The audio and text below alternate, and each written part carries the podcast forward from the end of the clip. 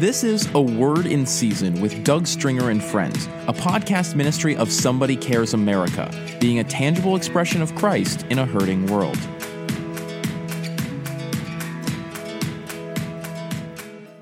Welcome to another Word in Season with Doug Stringer and Friends. Today I've asked Doctor Jodie Chiricosta, the Vice President of our organization Somebody Cares International, to share a word that God gave her on seeking only God. In fact, Scripture says that there should be no other gods before Him. In my last podcast, I talked about idolatry. In fact, I even posed the question, are we Baal worshipers? Of course, we'd say, obviously not. But if you think about it, idolatry is anything that masters or possesses our affections more than Jesus Christ as Christians. So anything that possesses our hearts, possesses our time, possesses our lives more than the Lord, creates a form of worship or idolatry to things outside of the Lord.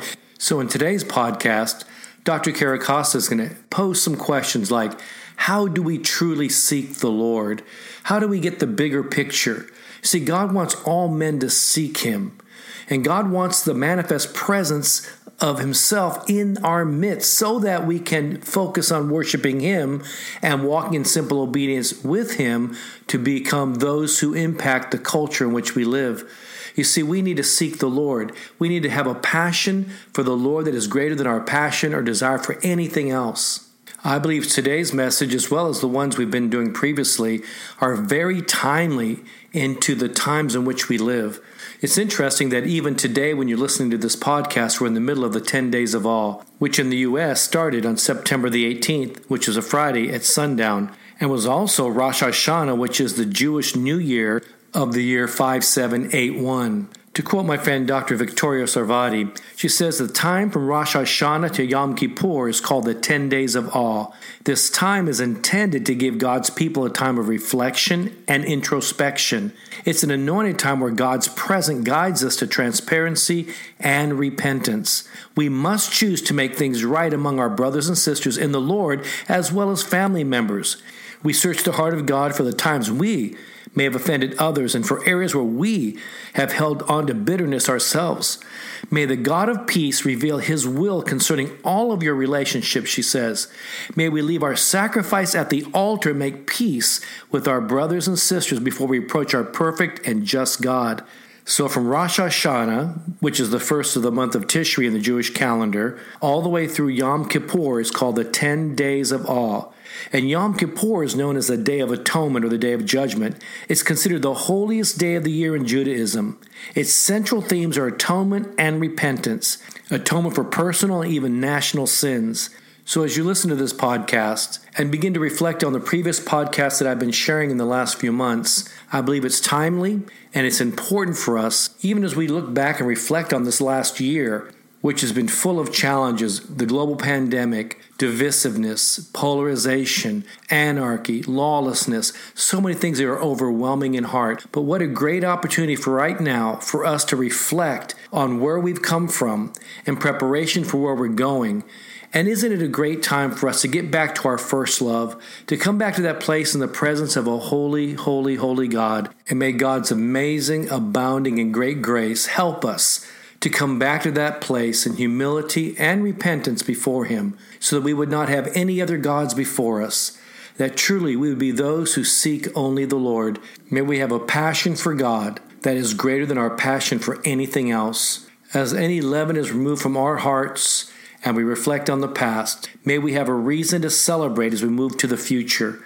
In the midst of all that's going on around us, Jesus is still on the throne, and may be on the throne of our hearts. Take a few moments now and listen to Doctor Jodie Chiricosta as she shares on seeking only God.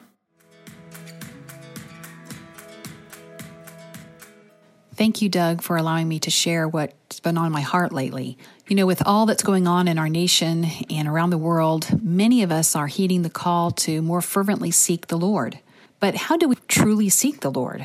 This question's been marinating in my thoughts for the past few weeks.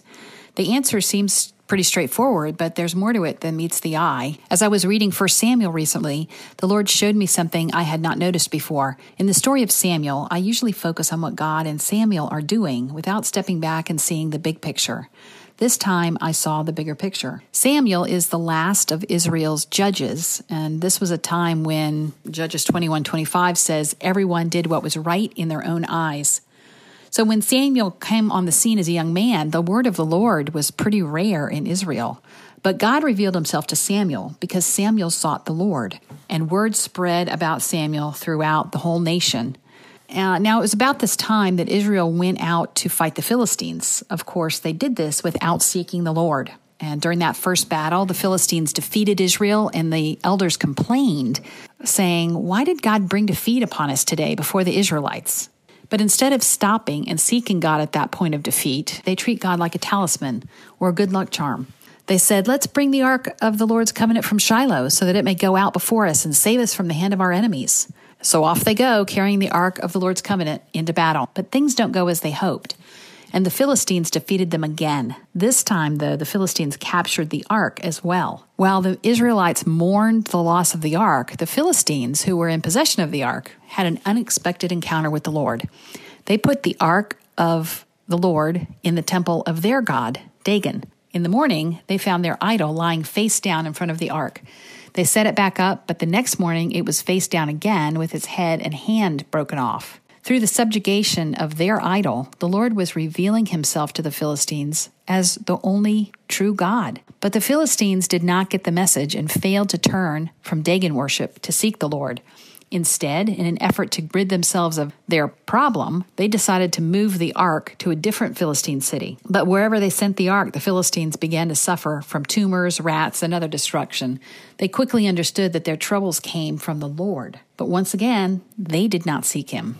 Instead, after six months of misery, they put the ark on a cart drawn by two milk cows whose calves were locked up. They waited to see what the cows would do. Without any leading, those cows miraculously headed to Israel instead of back to their calves.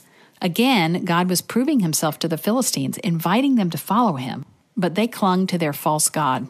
Now the Israelites were out working in the fields, and when the ark arrived back in Israel at Beth Shemesh, there was great rejoicing. The Israelites immediately made sacrifices to the Lord in the field where the cart carrying the ark stopped. It seemed like things were turning around for Israel, but as they crowded around, seventy Israelites looked inside the ark, something only the high priest was permitted to do. They had not learned. They did not see God. Even though they sacrificed to the Lord, they still did what was right in their own eyes, and all seventy of those Israelites died. Understandably, fear of the Lord fell on the people at Beth Shemesh. They recognized the holiness of God. But again, they did not repent. Rather, they asked people from a neighboring town, Kiriath Jearim, to come and take the ark away. So the ark remained in Kiriath Jearim for twenty years. At this point, First Samuel seven verse two says, all the people of Israel mourned and sought after the Lord. Finally. Then Samuel called all the people together. And First Samuel seven three, Samuel says, if you're returning to the Lord with all your heart, then rid yourselves of the foreign gods and the Ashtaroth, and commit yourselves to the Lord and serve him only, and he will deliver you out of the hand of the Philistines. Let's stop a minute and take note here of what's happening. The people of Israel are seeking the Lord, but they're also worshiping other gods. They are not fully committed to the Lord. They want his protection, but they also want the immorality, materialism, and sinfulness allowed by the false gods. The Lord will not tolerate that. Isaiah fifty-five, six and seven implores us to seek the Lord while he may be found. Call on him while he is near. Let the wicked forsake their ways and the unrighteous their thoughts. Let them turn to the Lord, and he will have mercy on them, and to our God, and he will freely pardon. That day, the people of Israel did put away their idols. Samuel cried out to the Lord on their behalf, and the Lord thundered with a loud thunder against the Philistines and threw them into a panic that they were routed by the Israelites. So Israel finally had peace with their neighbors, at least for a while.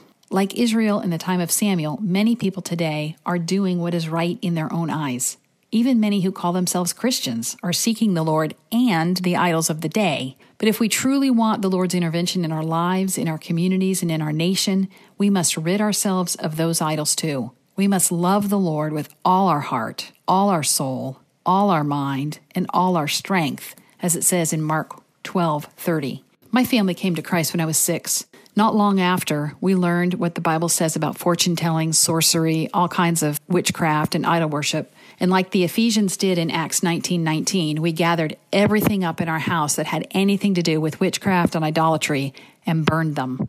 We wanted to rid our lives of anything that would draw us away from following the Lord wholeheartedly. One of the items we had was a valuable piece of furniture that had signs of the horoscope ingrained in the wood.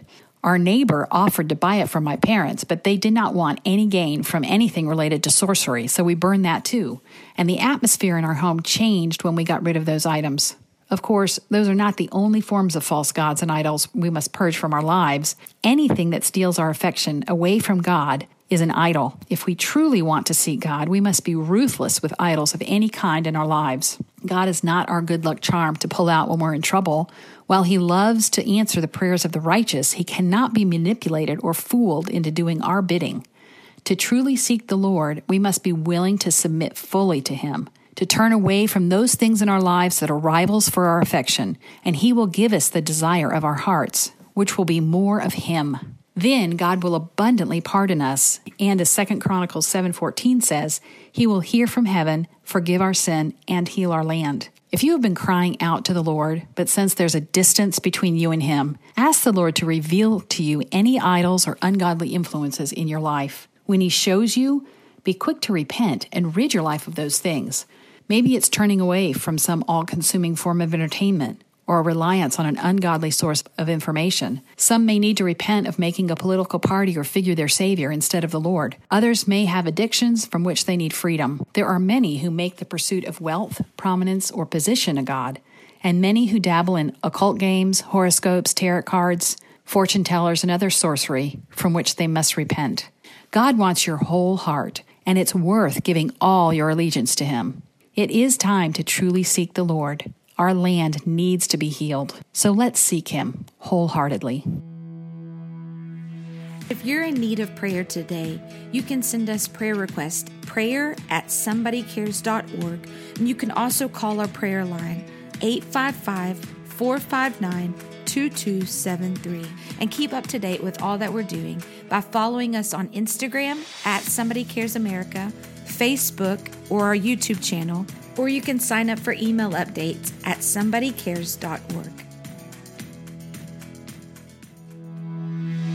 We hope you enjoyed this episode of A Word in Season with Doug Stringer and Friends, and ask you to prayerfully consider supporting the ministry at somebody cares dot org or by texting your donation amount to eight zero five, four two two, seven three four eight.